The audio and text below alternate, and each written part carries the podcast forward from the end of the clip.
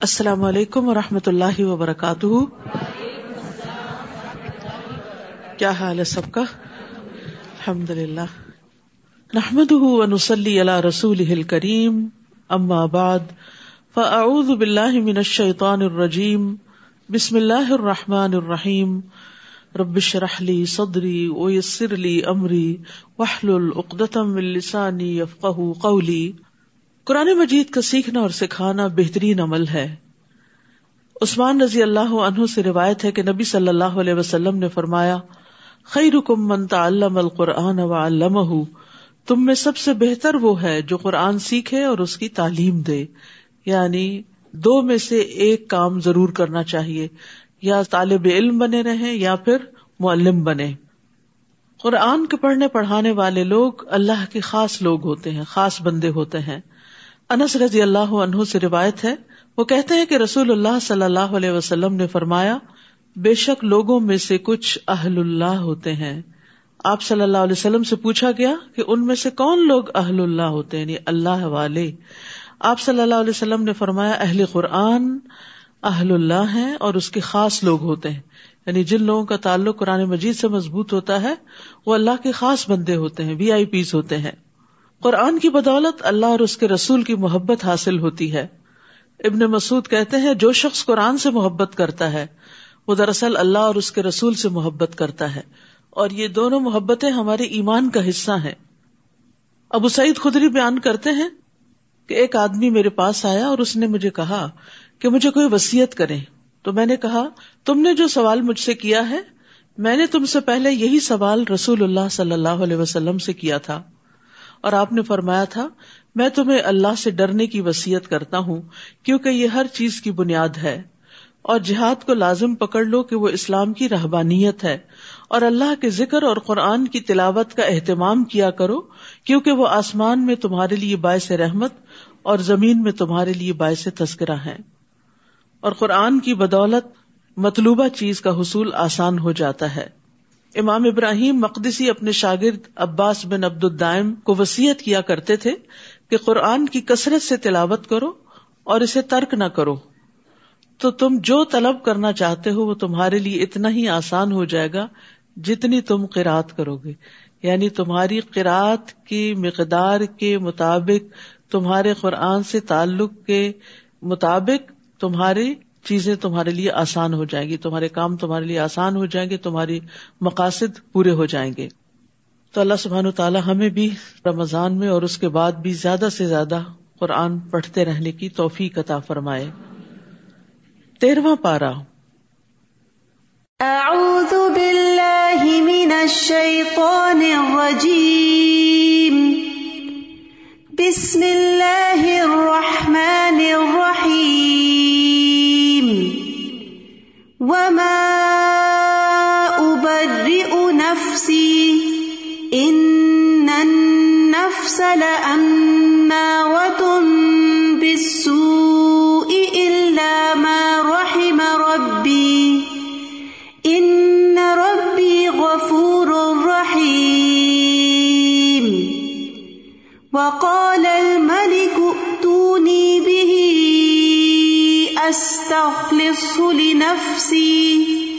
فلما كلمه قال انك اليوم لدينا مكين امين شروع کرتی ہوں اللہ کے نام سے، جو بے انتہا مہربان، نہایت رحم فرمانے والا ہے، اور میں اپنے آپ کو پاک صاف نہیں کہتا، کیونکہ نفس تو اکثر برائی پر اکساتا رہتا ہے۔ مگر جس پر میرے رب کی رحمت ہو، یقیناً میرا رب معاف کرنے والا، رحم کرنے والا ہے۔ یوسف علیہ السلام اپنے بارے میں کہتے ہیں کہ اگرچہ میری صفائی پیش ہو چکی ہے، لیکن اس کے باوجود میں اپنے آپ کو، اپنے نفس کو پاک نہیں کہتا۔ قرآن مجید میں ایک دوسری جگہ بھی ہمیں یہ ہدایت دی گئی ہے، ولا تو زکو انف کہ اپنے آپ کو پاکیزہ مت قرار دو۔ اپنے آپ کو بہت نیک نہ سمجھو۔ اپنے آپ کو گناہوں سے پاک مت سمجھو۔ ہر انسان کسی نہ کسی درجے پر کہیں نہ کہیں کسی نہ کسی غلطی کا شکار ہو جاتا ہے۔ اور جو جتنا زیادہ تقوی رکھتا ہے، جو جتنا زیادہ اللہ کے قریب ہوتا ہے، اتنا ہی ڈرتا ہے۔ اور اس کو اتنی ہی زیادہ اپنی غلطیاں بھی نظر آتی ہیں۔ اور ان غلطیوں کی بنا پر ہی وہ اللہ سے ڈرتا ہے کہ میں نے اللہ کی عبادت کا حق ادا نہیں کیا اور بہت سی کوتاہیاں کی ہیں۔ تو یوسف علیہ السلام ایک عظیم انسان تھے، اگرچہ وہ انتہائی صابر اور متقی انسان تھے، لیکن پھر بھی وہ اپنے آپ کو بری ذمہ قرار نہیں دیتے اور برائی کی نسبت نفس کی طرف کرتے ہیں کہ نفس تو اکثر برائی پہ اکساتا رہتا ہے، مگر جس پر میرے رب کی رحمت ہو یعنی انسان اپنے نفس کی شرارت سے صرف اسی وقت بچ سکتا ہے جب اللہ کی رحمت ہو انسان پر۔ ورنہ انسان اپنے ہی نفس سے دھوکا کھا جاتا ہے اور غلط چیز کو خوبصورت سمجھ کر اچھا سمجھ کر، فائدہ مند سمجھ کر اس کو کر بیٹھتا ہے، چاہے اس کے بعد اس کو ندامت ہی کیوں نہ ہو۔ یقیناً میرا رب معاف کرنے والا، رحم کرنے والا ہے۔ عام طور پر نفس کی تین اقسام بتائی جاتی ہیں۔ ایک نفس امارہ ہوتا ہے، جو گناہوں کا حکم دیتا ہے یا ابھارتا ہے۔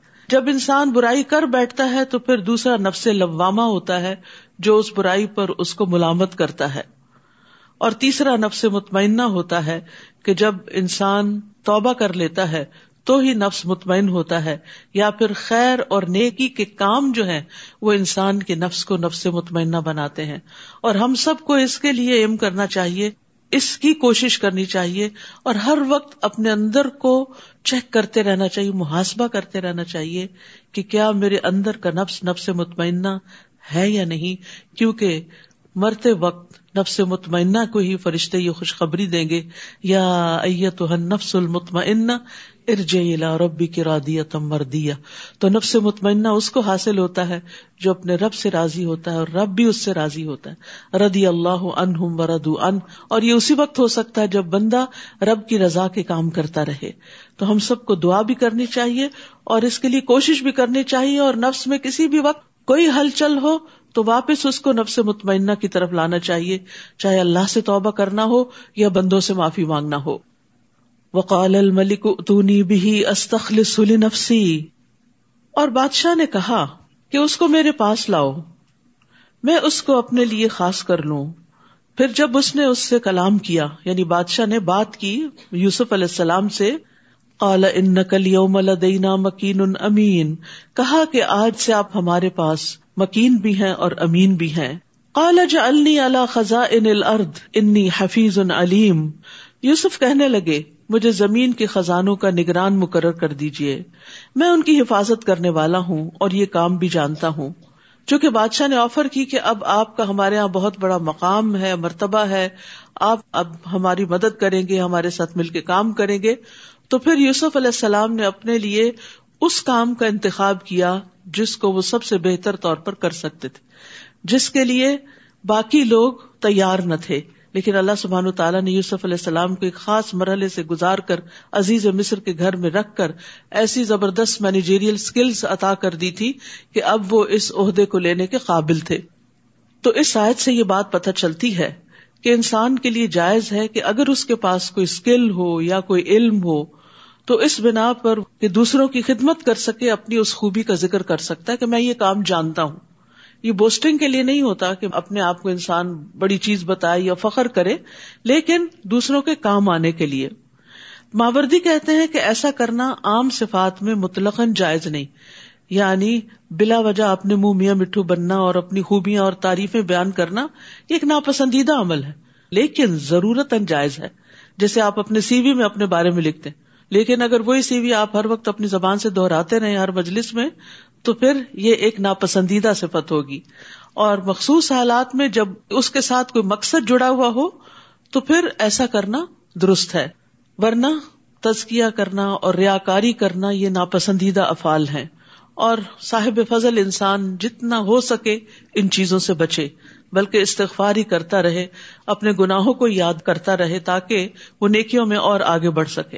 اور دوسری بات یہ ہے کہ جب آپ کسی کام کے قابل ہوں اور آپ دیکھ رہے ہو کہ باقی کوئی اور نہیں کر سکتا، تو اس وقت بیٹھے رہنا بھی ایک جرم ہے۔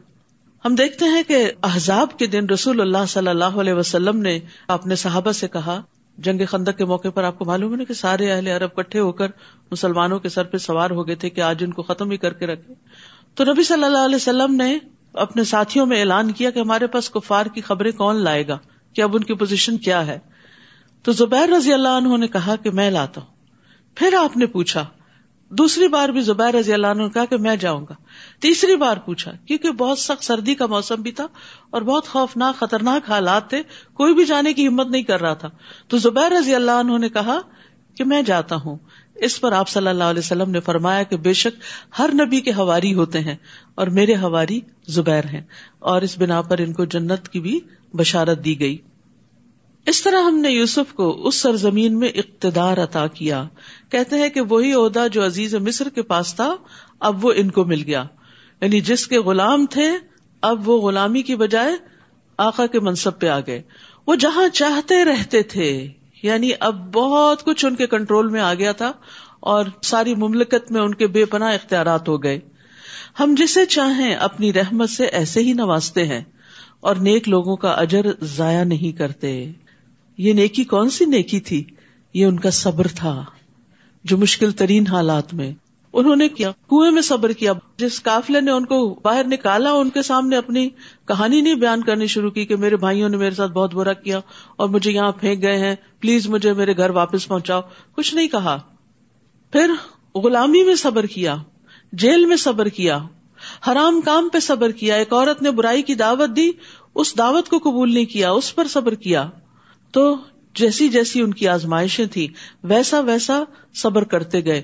اور یاد رکھیے، نبی صلی اللہ علیہ وسلم نے فرمایا، جتنی مشقت ہوتی ہے، اسی مقدار پر اللہ کی مدد آتی ہے۔ یعنی جتنے مشکل حالات سے آپ کو گزارا جاتا ہے، اگر آپ صبر کریں، تو اتنی مقدار میں اللہ کی مدد آپ کے پاس آئے گی۔ اور بے شک اللہ کی طرف سے صبر کی توفیق بھی اسی مقدار میں ملتی ہے، جتنی بڑی آزمائش ہوتی۔ لیکن یہ کس کو ملتی ہے؟ میں یہ تصبر یو صبر اللہ، جو صبر کرنا چاہتا ہے، اللہ تعالیٰ اس کو صبر عطا کر دیتا ہے۔ اور صبر کرنے کی وجہ سے ہی انسان کے اوپر سے آزمائش ٹلتی ہے اور پھر دن بدلتے ہیں، اچھے دن آتے ہیں۔ ولا اجر الآخرت خیر الدین آمن و یا تخون اور جو لوگ ایمان لائے اور اللہ سے ڈرتے رہے، ان کے لیے آخرت کا اجر ہی بہتر ہے۔ یہاں پر آخرت کے اجر کا ذکر اس لیے کر دیا گیا کہ یہ تو صبر کے نتیجے میں دنیا میں ان کو اللہ تعالیٰ نے ایک بہت بڑا مقام دیا تھا، لیکن آخرت کا اجر تو کہیں بڑا ہے۔ یعنی دنیا کے اجر سے ہی اندازہ کر لو کہ آگے بھی کیا کچھ ملنے والا ہے۔ کچھ عرصے بعد یوسف کے بھائی مصر آئے، کیونکہ اب مصر میں قحط آ گیا تھا، اور وہ قحط نہ صرف ہی کہ مصر بلکہ فلسطین، شام، آس پاس کے علاقوں میں بھی پہنچ گیا۔ اور یوسف علیہ السلام جس طرح غلے کو انہوں نے سنبھالا اور پھر جس طرح یہ تقسیم کر رہے تھے، تو یہ خبریں کنعان تک جا پہنچی ان کے بھائیوں تک جا پہنچی انہیں تو نہیں پتا تھا کہ وہ کون ہے بادشاہ، لیکن ان کی تعریف ہر جگہ ہونے لگی۔ تو بھائی بھی سن کے کہ ہمیں یہاں سے غلہ مل سکتا ہے، وہ یوسف کے پاس آئے۔ اور یوسف کے پاس حاضر ہوئے۔ یوسف نے انہیں تو پہچان لیا، مگر وہ انہیں پہچان نہ سکے۔ انہوں نے تو ان کو کنویں میں پھینک کے اپنا کام ختم کر لیا تھا۔ ان کے تو وہم و گمان بھی, بھی نہیں تھا کہ آج اس تخت پر جو بیٹھا ہے وہ ان کا بھائی ہی ہے۔ پھر جب یوسف نے ان کی واپسی کا سامان تیار کر دیا تو ان سے کہا اب آؤ تو اپنے سوتےرے بھائی کو بھی میرے پاس لانا۔ تم دیکھتے نہیں کہ میں ناپ پورا دیتا ہوں اور ایک اچھا مہمان نواز ہوں۔ اب یہ بھی صبر کی ایک بات ہے کہ پہچان لیا اپنے بھائیوں کو اور یہ بھی معلوم کر لیا کہ ایک بھائی پیچھے بھی ہے کیونکہ بنیامین ساتھ نہیں تھے۔ جو ان کے سگے بھائی تھے۔ تو اس لیے انہوں نے کہا کہ آئندہ اپنے دوسرے بھائی کو بھی لے کر آنا۔ اور تم دیکھ رہے ہو کہ میں تمہارے ساتھ کتنا احسان کا برتاؤ کر رہا ہوں۔ یہ بھی ان کی اپنی تعریف نہیں تھی، بلکہ ان کو احساس دلانا تھا کہ یو آر ویلکم ابھی بھی ہم نے تمہاری قدر کیا، آئندہ بھی کریں گے۔ چاہتے یہ تھے کہ بھائی پھر واپس آئیں۔ اور اگر تم اسے نہ لائے تو میرے پاس نہ تمہارے لیے غلہ ہے اور نہ ہی میرے پاس آنے کی کوشش کرنا۔ وہ کہنے لگے، ہم اس کے والد کو اس کام پر آمادہ کریں گے اور یہ کام کر کے رہیں گے۔ اور یوسف نے اپنے خادموں سے کہا کہ ان کی پونجی یعنی ان کے جو پیسے انہوں نے دیے ہیں غلے کے، ان کی خرجیوں میں ہی رکھ دو، سامان میں ہی رکھ دو، تاکہ جب وہ اپنے گھروں میں پہنچے تو اسے پہچان لیں اور شاید اس طرح وہ جلد دوبارہ یہاں آئے پھر جب وہ اپنے باپ کے ہاں پہنچے تو کہنے لگے، ابا جان، آئندہ ہمیں غلہ دینے سے انکار کر دیا گیا ہے۔ لہٰذا ہمارے ساتھ ہمارے بھائی کو بھیج دے اس طرح ہی ہمیں غلہ مل سکے گا۔ اور ہم یقیناً اس کی حفاظت کرنے والے ہیں، کیونکہ پہلے حفاظت نہیں کیے تھے یوسف علیہ السلام کی۔ تو انسان کے اندر جب گلٹ ہوتا ہے نا، تو وہ پھر اس چیز کو بار بار دہراتا رہتا ہے۔ یعقوب نے کہا، کیا میں تم پر ایسے ہی اعتبار کر لوں جیسے اس سے پیشتر اس کے بھائی کے بارے میں اعتبار کیا تھا؟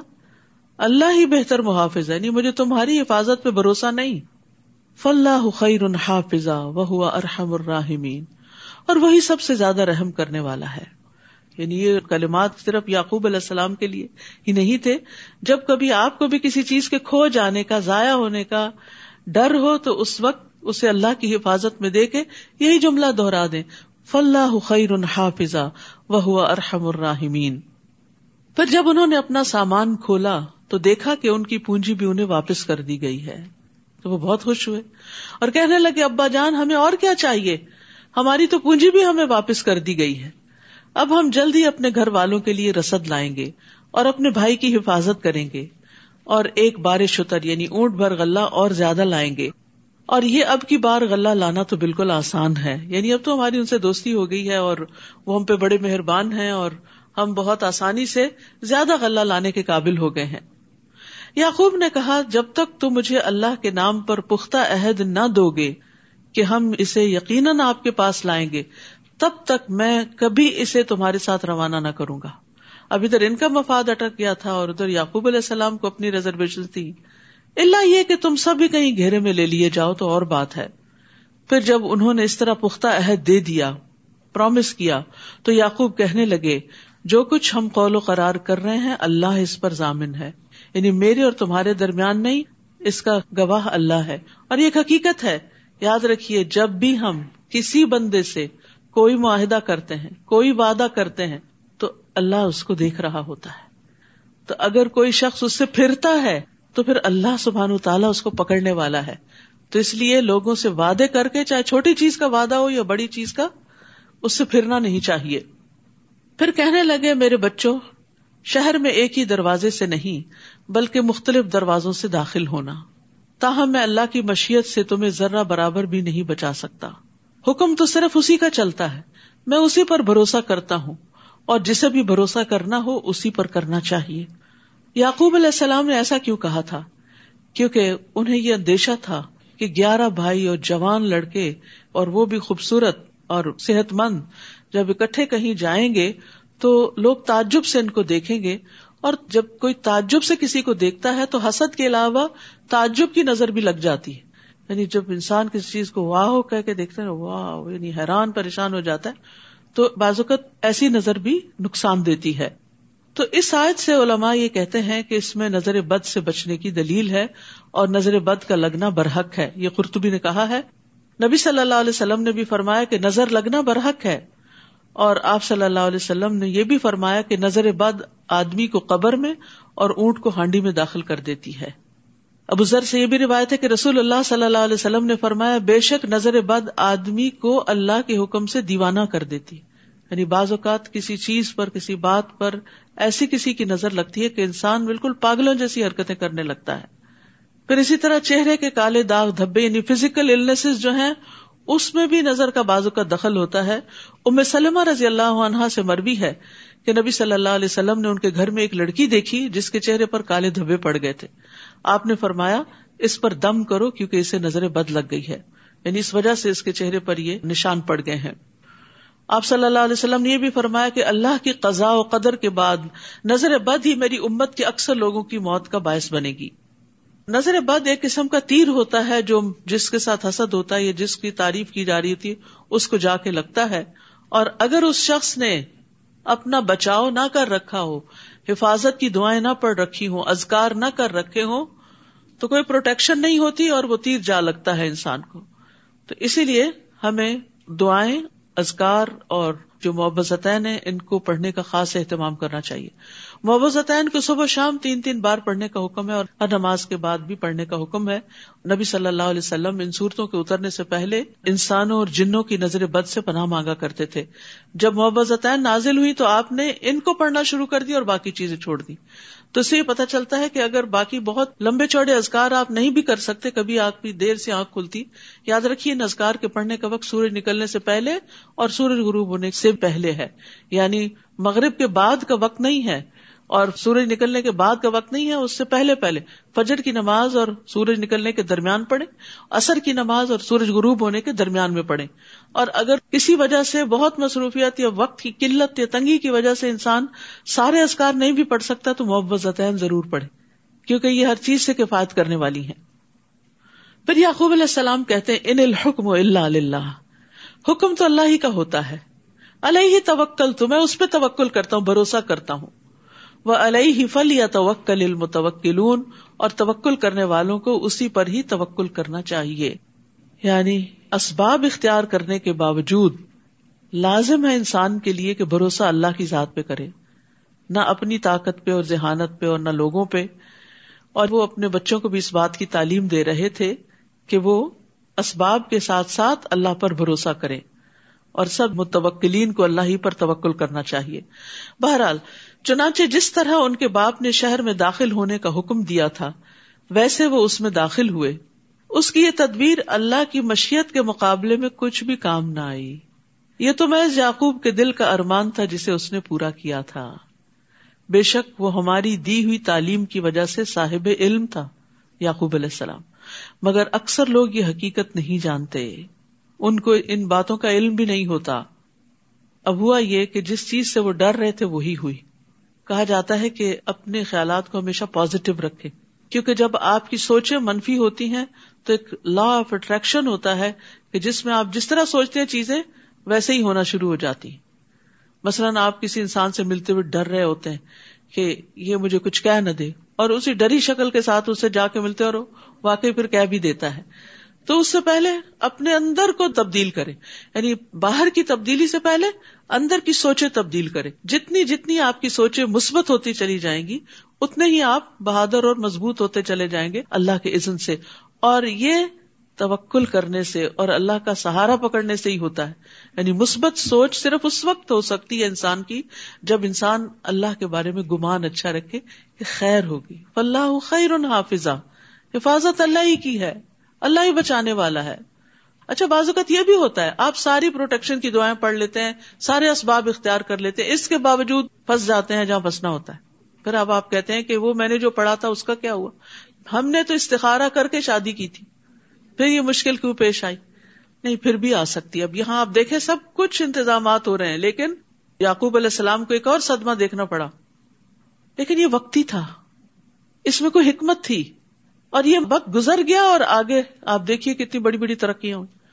تو چاہے شادی کا استخارہ کر کے آپ شادی کریں، پھر اگر کچھ مشکلات پیش آ جائیں، تو بعض اوقات اللہ تعالیٰ آپ کو ان مشکلات سے گزار کے مضبوط کرتا ہے۔ کچھ چیزیں آپ نے کتابوں میں نہیں سیکھی ہوتی، وہ آپ کو بندے سکھاتے ہیں۔ کچھ ایسے بندے زندگی میں مل جاتے ہیں جو آپ پہ بڑے مہربان ہوتے ہیں، محبتیں ان کی آپ کو بہت کچھ سکھا جاتی ہیں۔ لیکن کچھ بڑے مشکل لوگ بھی زندگی میں آ جاتے ہیں، جن کے تلخ رویے آپ کو بہت کچھ سکھا جاتے ہیں۔ اور بہت بہادر کر دیتے ہیں۔ اور پھر دل اللہ کے ہاتھ میں معلوم نہیں کب بدل جائے، اس کے بعد اچھے حالات بھی آ جاتے ہیں۔ تو کبھی استخارے کو بلیم نہ کریں۔ اور کبھی ازکار کو بلیم نہ کریں کہ کوئی فائدہ نہیں دعائیں کرنے کا، کیونکہ وہی ہو گیا پھر۔ نہیں، اس میں بھی خیر ہے۔ اگر حالات آپ کی توقع کے خلاف ہو گئے، تو اس میں بھی خیر تھی۔ ایک خیر وہ ہوتی ہے جس کو آپ خیر دیکھتے ہیں۔ اصا ان تکرا شعی ان اور ہو سکتا ہے ایک چیز کو تم نہ پسند کرو کہ یہ نہیں اچھا ہوا۔ وہ وہ خیر اللہ کو اور وہی تمہارے حق میں اچھی۔ وہ آسان تو شعی ان وہ ہوا شر الق ہو سکتا ہے ایک چیز تمہیں بڑی پسند ہو کہ یہ اچھی ہے اور اسی میں شر ہو۔ تو ہم نے خیر اور شر کو اپنے حساب سے بنا رکھا ہے۔ ہماری نظریں جس چیز کو خیر دیکھتی ہیں، بس اس کو ہی ہم خیر سمجھتے ہیں۔ اور جو تکلیف دہ حالات زندگی میں آ جاتے ہیں، اس کو ہم اپنے لیے خیر نہیں سمجھتے۔ حدیث میں آتا ہے، مومن کے ہر حال میں خیر ہوتی اس کو نعمت پہنچتی ہے، وہ شکر ادا کرتا ہے۔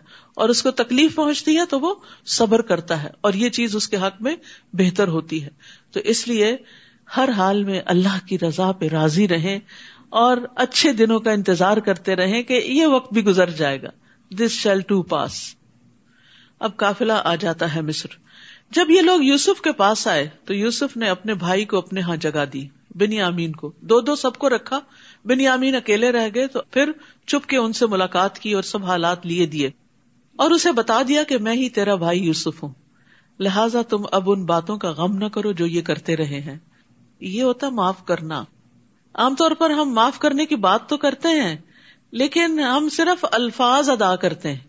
میں نے معاف کیا، میں نے سب کو معاف کیا۔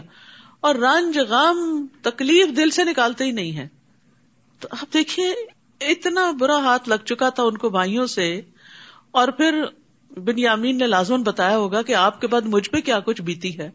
کیونکہ ستیلے بھائی جو تھے اور سب سے چھوٹے بھی تھے۔ وہ کہتے ہیں نا، سگ باش برادر خرد نباش کہ چھوٹا بھائی بننا جو ہوتا ہے، وہ بڑا ایک تکلیف دہ عمل ہوتا ہے۔ تو معلوم نہیں کس کس قسم کے مسائل سے، ان مسائل کا یہاں کوئی ذکر نہیں۔ لیکن یوسف علیہ السلام کا یہ جملہ بتا رہا ہے، فلا تب تس بیما کانو یا منو جسٹ اگنور دم اے راز برتو۔ ان باتوں کا غم نہ کرو جو یہ کرتے رہے۔ کتنا اچھا مشورہ، کتنی زبردست کاؤنسلنگ ہے۔ ان باتوں کو چھوڑ دو، بلا دو ان کو۔ اور اسی میں خیر ہوتی ہے۔ کیونکہ جب انسان ان چیزوں کو بلاتا نہیں ہے تو اپنی ہی صحت پر اثر پڑتا ہے۔ جان ہاپکنس کی ایک کیرن ہے انہوں نے کچھ ریسرچ کی تھی۔ تو وہ کہتے ہیں کہ دکھی اور مایوس ہونے سے انسان کا جسم بوجھل رہتا ہے۔ اور دکھ اور مایوسی کی وجہ سے ڈپریشن دل کے امراض ڈائبٹیز بلڈ پریشر انگزائٹی اور تناؤ جیسے امراض کا خطرہ بڑھ جاتا ہے۔ جبکہ معاف کرنے سے انسان پرسکون رہتا ہے۔ اور صحت مند زندگی کا ضامن ہے۔ ان کے خیال میں معاف کرنا صرف الفاظ کہنا نہیں، بلکہ یہ ایک اصلاحی عمل ہے، جس میں انسان ایک شعوری فیصلہ کرتا ہے کہ اسے دوسرے کو معاف کرنا ہے۔ یعنی ایک پراپر ڈسیزن بناتا ہے کہ میں نے اس چیز کو نکال دینا اپنے دل سے۔ اور یہ منفی سوچیں دل سے نکالی۔ معاف کرنا کیا ہے؟ نیگیٹو تھنکنگ اپنے اندر سے نکال، باہر پھینکنا۔